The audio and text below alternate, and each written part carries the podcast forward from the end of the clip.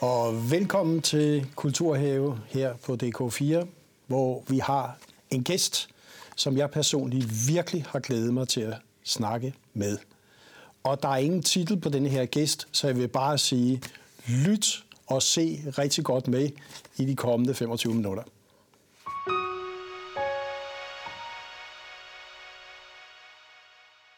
Jytte Abildstrøm, velkommen. Jamen, Christian, tak for det, at du vil se og høre mig. Jamen, det vil jeg. Og jeg vil starte med noget, som Storm P. sagde. Storm P. havde en onkel, der både var naiv og havde en overbevisning, og det generede ham. Men jeg er både naiv og har en overbevisning, og det generer ikke mig, og jeg vil ikke genere dig, jeg vil heller ikke genere seerne. Men hvis det bliver ophidset, så må de jo skrive til mig og sige, hvorfor de er ophidset. Og hvis du bliver ophidset, så sig det til mig. Det skal jeg nok sige. Ja. Men jeg tænkte, Jytte Abildstrøm, altså man kan sige, der er power i det hår. Altså der er et energibund, der er et engagement. Du har jo simpelthen været en del af Danmark og danske scener i over tres år. Hvor kommer det fra? Har du en hemmelig pille, eller hvad er det, der gør, at du har den vitalitet og engagement? Jeg takker faktisk mine forældre hver dag. Fordi det fundament, som de lagde i lille Jytte, det er faktisk det, som jeg har udviklet, og så har jeg jo mødt nogle mennesker med nogle livsholdninger, Hvor, hvor jeg så har udviklet de intuitioner, som jeg fik med som barn. Fordi hvis du kan forestille dig, at lille Jytte kom for tidlig i skole som seksårig, og øh, så havde min mor og far mødt hinanden ved at spille firehændigt klaver, så ville jeg hellere spille violin, så jeg troede, jeg ville være violinvirtuos. Så, jeg, så musikken betød meget, og det, som mine forældre gjorde, da vi, der kom noget, der hed fyrre til femogfyrre, det var, at det var musikken og ordet. De sagde altid, tænk på ordet og konsekvenserne af ordet. Og så senere så lagde de på, tænk på konsekvenserne af handlingen. Så vi gik meget op i og med folkeeventyr og H C. Andersen, og min farmor kom hver fjortende dag og vaskede, og så lærte jeg alle salmerne. Så jeg har en, en dyb taknemmelighed over for min opvækst, fordi jeg, min far blev arbejdsløs i enogfyrre, så kom jeg ned på en gård. Og hvad fik jeg der? Respekt for jord, luft, ild og vand. Og det som mit liv faktisk, uden at jeg har studeret mig frem til det, at jeg gerne ville skabe en sammenhæng mellem ånden og hånden, altså ordet og så handlingen bag ordet. Er det ikke utroligt? Og den der livsklogskab, som du jo har haft med dig også, og så det smil, altså lige da vi mødtes, så griner du jo. Ikke? det, er fordi, ja. det er fordi livet er så alvorligt, og jeg vil ikke, jeg vil ikke glemme den taknemmelighed, fordi min far og mor gik meget op i at tale om humor, som ejer empatien og, og sympatien og det hele. Ikke? Og, og, og jeg viste jo ikke nogen tendenser til, at jeg fik lov til at beskæftige mig med de skobrædder, fordi da jeg var ganske ung som fjortenårig, der lavede nogle kammerater pyrmusertisme, men så tænkte jeg, at jeg kan være revne i muren. Så jeg var revne i muren. Og så havde jeg en papskive på hovedet, og så min far skjorte.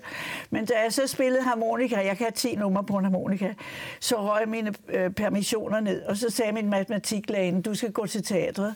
Nej, for man må ikke være plat. Men da jeg så blev student, så skulle alle jo giftes og have et eller andet, ikke? Ja. Men øh, jeg gik på husholdningsskole, jeg var også forlovet, men han slog op den trettende december nitten tooghalvtreds, og sikkert held, for ellers havde jeg ikke siddet her. Og så gik du på scenen bagefter, der var slået op. Er det mærkeligt? Jo, det er det. Og det, det, det gode var, at min far sagde, husk, du kan ikke sige replikker, du kan ikke synge, og du ser ikke for godt ud. Jamen, sikkert godt råd at få af sin far, og så snublede jeg i gulvtæppe og blev optaget sammen med Kirsten Waller og Klaus Rifbjerg. Og tænk alle de kloge mennesker, jeg så mødte hen ad landevejen. Og det er jo ikke det at være klog, for klogskab skaber magt, men visdom kræver et ydmygt tjenersind. Og alle de dyder sidder jeg og genlæser nu med André Consmon-Ville, som har skrevet atten dyder. Ik? Så det vil sige fra treoghalvtreds, ja. Bare lige så vi får lidt kronologi, ja, ja, ja. Der startede du din karriere. Ja, jeg vidste jo ikke, det var en karriere. Ja, sådan er det. Ja. Og den har så ført dig til revyerne, humoren, satiren, film. Ikke så meget satiren. Nej. Fordi allerede i nioghalvtreds, så skulle jeg synge en vise af Håne Karen Bliksen, fordi hun ikke fik Nobelprisen. Okay. Og desværre, så blev jeg rigtig morsom. Og det var sidste gang, jeg lavede satire. Fordi satire er frygtelig sårbart. Fordi det kan skabe hånlig latter, og så stopper det. Så gør man ikke noget ved det. Men humoren har barmhjertigheden og empatien, som det er ved at gentage. Ikke? Så, så derfor øh, var det jo utroligt, at jeg pludselig mødte en mand, og så fik jeg pludselig to sønner. Ja, og dem må du egentlig godt fortælle, fordi det er jo to sønner, der også står der nær, ikke? Altså virkelig. Rigtig meget. Ja, ja. Ja, det er ikke bare. Nej. Nej, der er ligesom det. Nogle sjælebånd også der. Ja, det, ja. Ja, og gudskelov, det er fra begge sider. Ja. Fordi Lars... Lars er over på den anden. Lars, ja. Han kom først ja. i nitten enogtres, og så tænkte jeg, jeg må hellere øve mig i at blive hjemmegående husmor. Men øh, det var jeg sådan set også. Men min eksmand, som jeg ikke kan rose nok, han sagde, du har nogle lyster. Og derfor fik jeg en tur til London i toogtres. Og som Storm P. siger, hvis ikke I tror på tilfældet, så tænk på det, når I næste gang tilfældigvis støder ind i et tilfælde. For jeg slog op i en brochure, og der stod der, hånddukketeater med folkeeventyr i en krypt. Så gik jeg derhen. Og så gik jeg ned i en stor sal næste dag med Philpott, og så så jeg, her dukker fra Asien med skyggedukker og hånddukker. Så købte jeg ti bøger med hjem om Østens teater, og så tænkte jeg, jeg vil redde verden gennem det åndelige. Og det blev så til, at jeg startede børneteater i fireogtres sammen med en kunstner og en komponist. Og så blev jeg så forlystelsessyg med det dukteater.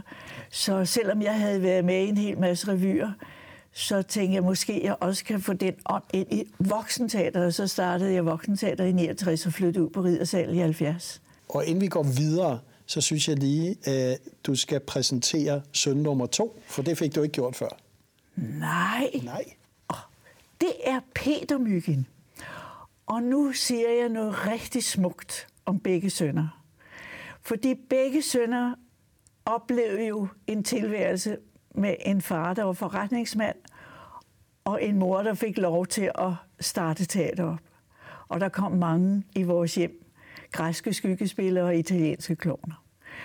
Men nu er jeg lige ved at tude, fordi for er det ti tolv år siden, der havde jeg så meget bondeanger, fordi folk begyndte at sige, du har ikke været sød ved dine sønner. Så inviterede de mig til Møen i tre dage, og så sagde de, nu vil vi ikke høre mere om den bondeanger. Nu skal du tilgive dig selv, for vi har tilgivet dig, og nu må vi videre. Er det ikke vidunderligt? Og, og, og, og begge drenge kom jo ind på teatret og var med i gadeteater. Gadeteater, det er nok noget af det skønneste, Som, som vi har lavet. Og det, som, som skete inde på teateret, var, at de andre, som enten var de kom ind ad døren sådan tjuhaj, eller også var der nogen, der var højt begavet, som så hjalp dem, der kom ind ad døren. Det er helt uladsiggørligt. Med livsholdninger og hvilket formål børne- og voksenteateret havde, det var det, der bandt os sammen. Ikke? Og, og de respekterede, at mine børn fik lov at være med. Og så på et vist tidspunkt, så tænkte Peter, jeg tror, jeg vil gå den vej. Og så kom han ind på teaterskolen og tog hej. Og Lars, han gik alle mulige veje. Og for syvogtyve år siden fandt han vejen, for han er blevet alternativ behandler.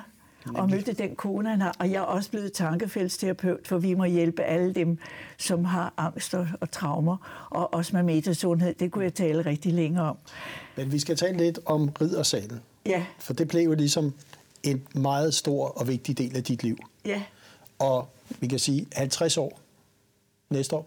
Har du været der? Ja, det var fordi, jeg, jeg ved et tilfælde, så var jeg chef i fyrre år, fra niogtres eller halvfjerds til to tusind og ni, og nu er jeg med i bestyrelsen. Og det, som har holdt kludene sammen, det var, at jeg mødte Jytthav Favsbøl, jeg mødte Elsa Græs.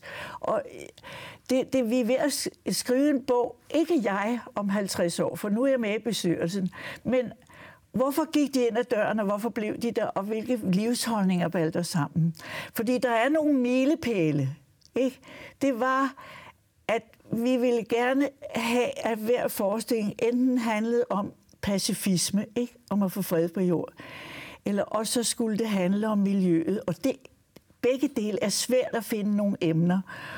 Og så sker der, jeg må lige fortælle om nitten syvogfirs, vi blev spurgt om vi ville være gesandter i miljøåret. Og fordi vi havde hjertet på rette sted, så sagde vi ja. Og så spillede vi Klods Hans af H C. Andersen, som er genial. Og min ældste søn Lars lavede alle foredragene. Og så skiftede jeg fuldstændig liv. Og det, det påvirkede også, fordi kultur er ikke kun at dyrke ånden, det er også at dyrke hånden, så vi kaldte det ånd i hånd. Og derfor så i seksoghalvfems, så fik vi en, en, en, en, en vision, ja. At vi ville i en bygning, som ikke var fredet, fordi Riddersalen ligger i fredet, så må man ikke sætte solceller op der. Men så, så fik vi den idé at lave et økologisk inspirationshus, og det er det her. Og det var helt tilbage i... Vi startede i seksoghalvfems i Kulturbyåret, men det blev først færdigt i år to tusind. Og nu har det nogle skavanker, men øh, når man går nogle nye veje, så skal man hjælpe hinanden. Ikke? Og det vil sige, at før nogen begyndte at tale grøn omstilling, miljø, klima osv., så var du i fuld gang. Jamen, det var, fordi det startede som barn, ja. Da jeg kom på landet, der i enogfyrre, ikke? Og så, da vi havde tørv i haven under krigen, så siger jeg til min far, hvor længe kan man grave tørv op, når man ikke lægger noget ned igen? Ja. Så den der vedvarende ånd i det åndelige og vedvarende i det fysiske liv, det er jo den, vi skal få til at hænge sammen. Og hvis vi to tør sige det for åben skærm, så hurra! Fordi at, at vi kan kun gøre det med ydmyghed og nøjsomhed og næstekærlighed. Både til hinanden og til jord, luft, ild og vand. Og det er jo også derfor, min søn startede samtidig med, at han skiftede tilværelse og fandt den kone, han er gift med, at han startede et økologisk bofællesskab, og der bor jeg den dag i dag nede ved Roskilde. Så jeg har sådan et godt forhold til det store universitet, R U C, for de siger, at jeg er en venlig dame. Riddersalen vil jeg lige vende lidt tilbage til. Jamen, det kan du roligt gøre, for ja, det er jo øh, hele mit liv. Ja, men også et samarbejde med dig med gennem mange år, som også har været vigtigt for dig, ikke? Jamen, det var bare så sjovt, fordi vi mødtes jo i syvogtres ude i Cirkusrevyen, og så kom hun jo hjem på Strandhøjsvej, hvor jeg dengang boede med min eksmand, og så, så blev hun jo lidt vild med, at jeg havde mødt Elsa Græs i femogtres, og så tog hun med ned til Marienborg og mødte alt det. Og, og så um, så hun det dukketeater, og så sagde hun, jeg er da helt vild med det. Og så vidste hun jo ikke, at hun allerede i treoghalvfjerds sagde, jeg vil gerne være med i en børneforestilling, og så var jeg jo med første gang, og der havde jeg jo allerede haft en, en annonce i avisen i niogtres. Fører til dukker søges, og der kom treogtyve, og ud af dem valgte jeg tre, og to af dem blev sådan nogle energier, Dan Fogh, Lønholdt og Tove Søller Christensen. Så jeg, jeg burde jo nævne alle de mennesker, som har været med til at løfte ånden og hånden, ikke? Og Dejme flyttede sig helt ind i nitten seksoghalvfjerds, sammen med alle de humørbomber, jeg havde mødt, ikke? Er det ikke utroligt? Jamen, det er utroligt. Det er et eventyr, ja. At have noget på hjerte øh, og forædle tilværelsen. Så, så for nogle år siden så blev jeg spurgt, om jeg ville lave en bog om dyder. Og så blev jeg sat sammen med, med Søren Lind.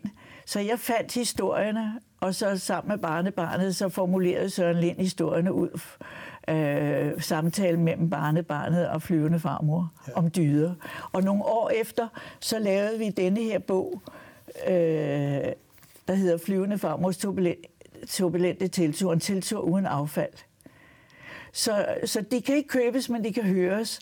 Så, så det, at, at, at man får det åndelige til at gå ned i hånden, det Det, jeg, jeg kan ikke sige det nok, altså. Og det er det, at vi står over for en stor ændring af vores livsstil. Og det kan jeg takke, at, at vi fik lov til at få ud gennem Riddersalen, specielt ved en voksenforestilling, vi engang lavede, der hed Morsdag. Og, og lige nu... Og, og, og, og jeg tænkte også, at det økologiske inspirationshus har jo virkelig også været med til at sætte en dagsorden.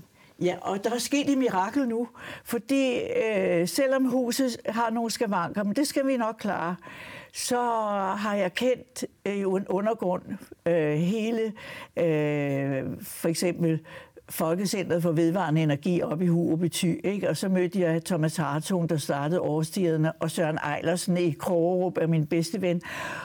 Og nu er der sket et mirakel, fordi i, netop i år er der, er der opstartet skolehaver i Frederiksberg Have.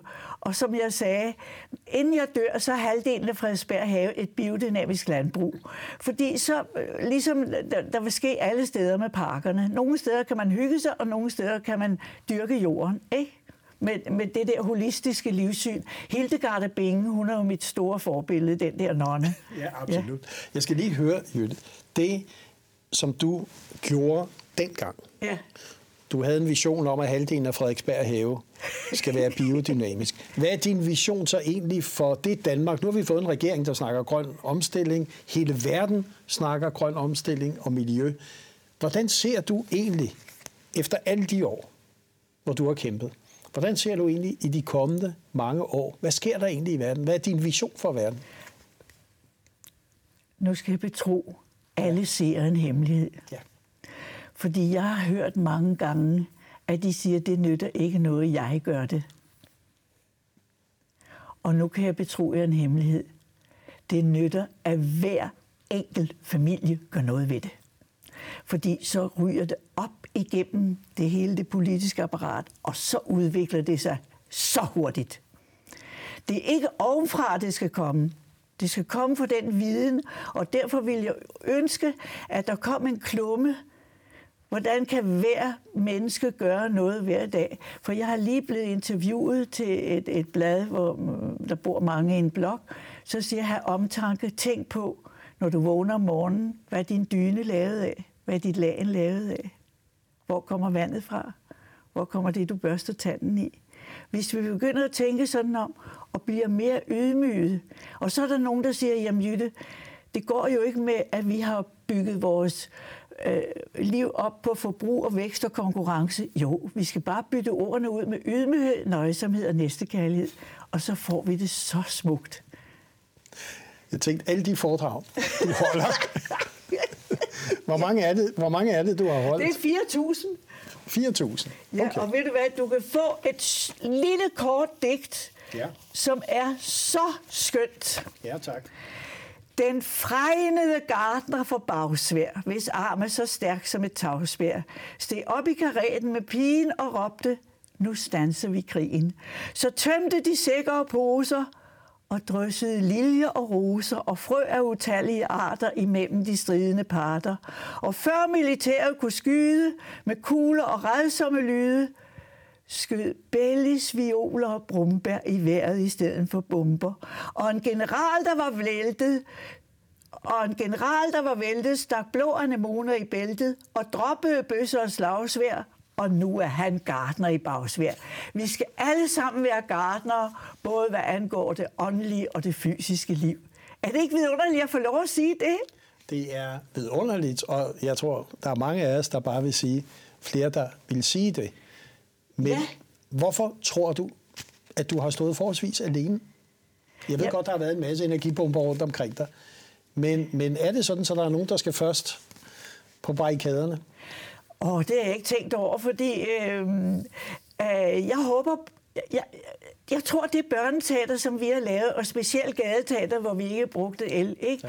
At jeg tror, øh, at den ånd øh, har bredt så meget mere, men der har været øh, nogen, som ligesom har trukket den anden retning, der synes, at vi var lidt mærkværdige, og det skal man ikke, man skal ikke lade sig slå af kendsgerninger. Der står i hørerne H C. Andersen, det kan kun gå fremad, og det siger jeg tyve gange om dagen. Så derfor, at hvis vi alle sammen tror ved at tage hinanden i hånden, og ikke komme med pegefinger, ikke skælde ud, men simpelthen sige, nu gør vi noget ved det, så flytter det sig. Så det vil sige, missionær har aldrig været det, du egentlig stod for?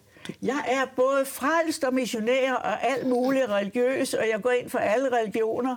Og jeg har været i Damanhur i Italien sammen med en ven, og det er helt mageløst. Det var jeg i to tusind og et. Og det er et spirituelt samfund, ja, for dem, der ikke ved det. Ja, ja. Og i Mitra Nekratan i Sydindien har ja. jeg også været. Og jeg har været med af... Det lyder frækt at starte Søren Hermansen på Samsø, fordi Flemming Abrahamsen, min arkitekt, vi var overholdt foredrag. Og så siger jeg til en mand, hvad laver du? Jeg er skolelærer, så er du vundet. Så skal du gøre Samsø selvforsynende med energi og mad. Og det er Søren Hermansen, og vi snakker sammen en gang med dem. Så der er grøde i Danmark. Vi skal bare turde gøre det. Ikke? Jeg tænkte på, du er femogfirs. Ja. Det må man godt sige. Det må, du må reagere, skal ja. Jeg sige det. Har du opnået det, du som lille pige, da du gravede tørv derude? Alt det, du drømte om. Hvis du kigger tilbage nu, har du opnået det, du gerne vil? Altså, jeg synes, at det er gået... Altså, hvis vi nu tager på det lille perspektiv, ja. Så ja. ja. På det store perspektiv, ikke? Det kan jeg ikke være bekendt at tale om. Nej. Men i det lille, jeg er... Jeg har lige været tude, jeg er så privilegeret, jeg er så taknemmelig. Fordi der var rigtig mange år, hvor folk øh, synes jeg var mærkværdig og sådan noget. Det synes de ikke. Nej, nej men, men det er også fordi, at jeg har, det, det handler jo om tryghed, ikke? Fordi øh, galskab øh, sammen med nogle gode livsholdninger, de skal jo forbindes, ikke? Og jeg er jo en smule, det, det har jeg fundet ud af, men det var jeg jo ikke klar over. Hvis jeg kom til Indien, og folk sagde, hvem er du? Ah, om Jytte fra Danmark, så kunne de ikke lade være med at grine. Altså, så kan man snakke snak med folk. Ikke? Ja. Ja. Så det vil sige, du kan kigge tilbage, hvis du kigger fremad. Hvad er så egentlig de ønsker, de visioner, du har for den verden, som du så har kæmpet for? Det er simpelthen, at, og jeg kan næsten ikke, jeg tør næsten ikke sige det, det må du gerne. For jeg siger det til foredrag. Vær sød og tænk jer om for kommende slægters skyld, jord, luft, ild og vand. Ikke? Og hjælp hinanden med, at vi får en mere nøjsom tilværelse og hjælper hinanden, fordi det, det, det skal alt sammen ned på et helt andet plan. Jeg kan ikke være bekendt at sige det, men nu du siger, at jeg må gøre det, så gør jeg det. Fordi glæden kommer af, at vi hjælper hinanden med at... For jeg kan ikke t- allerede da, i miljøåret var der mange børn, der sagde, er der også en fremtid, når jeg bliver stor. Ikke? Og vi skal ikke have det sådan, at børnene bliver nervøse. Så jeg er rødhåret, og næste gang vil jeg købe en billet til Roskilde Festival, hvor jeg bor og hoppe ind på orange scener og sige, hej, jeg elsker jer, nu gør vi noget ved miljøet alle sammen. Og så hopper jeg ud igen. Hvis du nu får lov til, ligesom, nogle gange kan man have et, et lille ønske. Det kan bare være et lille bitte et. Ja. Ja. Det kan også bare være et lille ønske om en ganske lille bitte ting. Hvad vil det være, som du synes her, når du ligesom skal fejre til næste år halvtreds år på Riddersalen? Du er blevet femogfirs. Hvad, hvad vil den gave, som øh, nogen kunne give dig, hvad vil det egentlig være, hvor du sagde, det vil jeg være rigtig glad for? Jeg vil være rigtig glad, fordi jeg fik den idé med min søn og, og Peter og, og, og hans kone, at jeg ikke skulle skrive en bog om, om Riddersalen, men at de ansatte skulle skrive en, en bog om, hvorfor de gik ind ad døren. Ikke? Fordi jeg synes, at lige meget, hvad du laver, lige meget om, om du har det firma eller det firma, det firma, at man, at man er sammen om livsholdninger og så også tænker på miljøet. Det er et lille bitte ønske, så den gave, de kan få, det er, at, at de tænker i, i, i den retning. Ikke? Så du ønsker dig en lille bog omkring Riddersalen? Ja, den er ved at blive lavet. Den er ved at blive lavet, og det vil sige, at det ønske får du også opfyldt? Ja. Ja. Men det, du... det er kun for i al beskedenhed, for man, folk tror ikke, jeg er beskeden, det er jeg faktisk i al beskedenhed, at kunne inspirere andre mennesker til, at, at det hjælper at have nogle gode livsholdninger. Og jeg kan kun takke min eksmand og mine sønner og alle mine ansatte for, at de har givet mig sådan et smukt liv, som jeg har. Og vil du være, Jytte, så vil vi gerne, jeg vil gerne på vegne af Danmark sige tak for det smukke liv, som så har inspireret alle os andre til forhåbentlig at videreføre både dine idéer, tanker og visioner for en bedre verden. Tak fordi du kom. Christian, tak skal du have.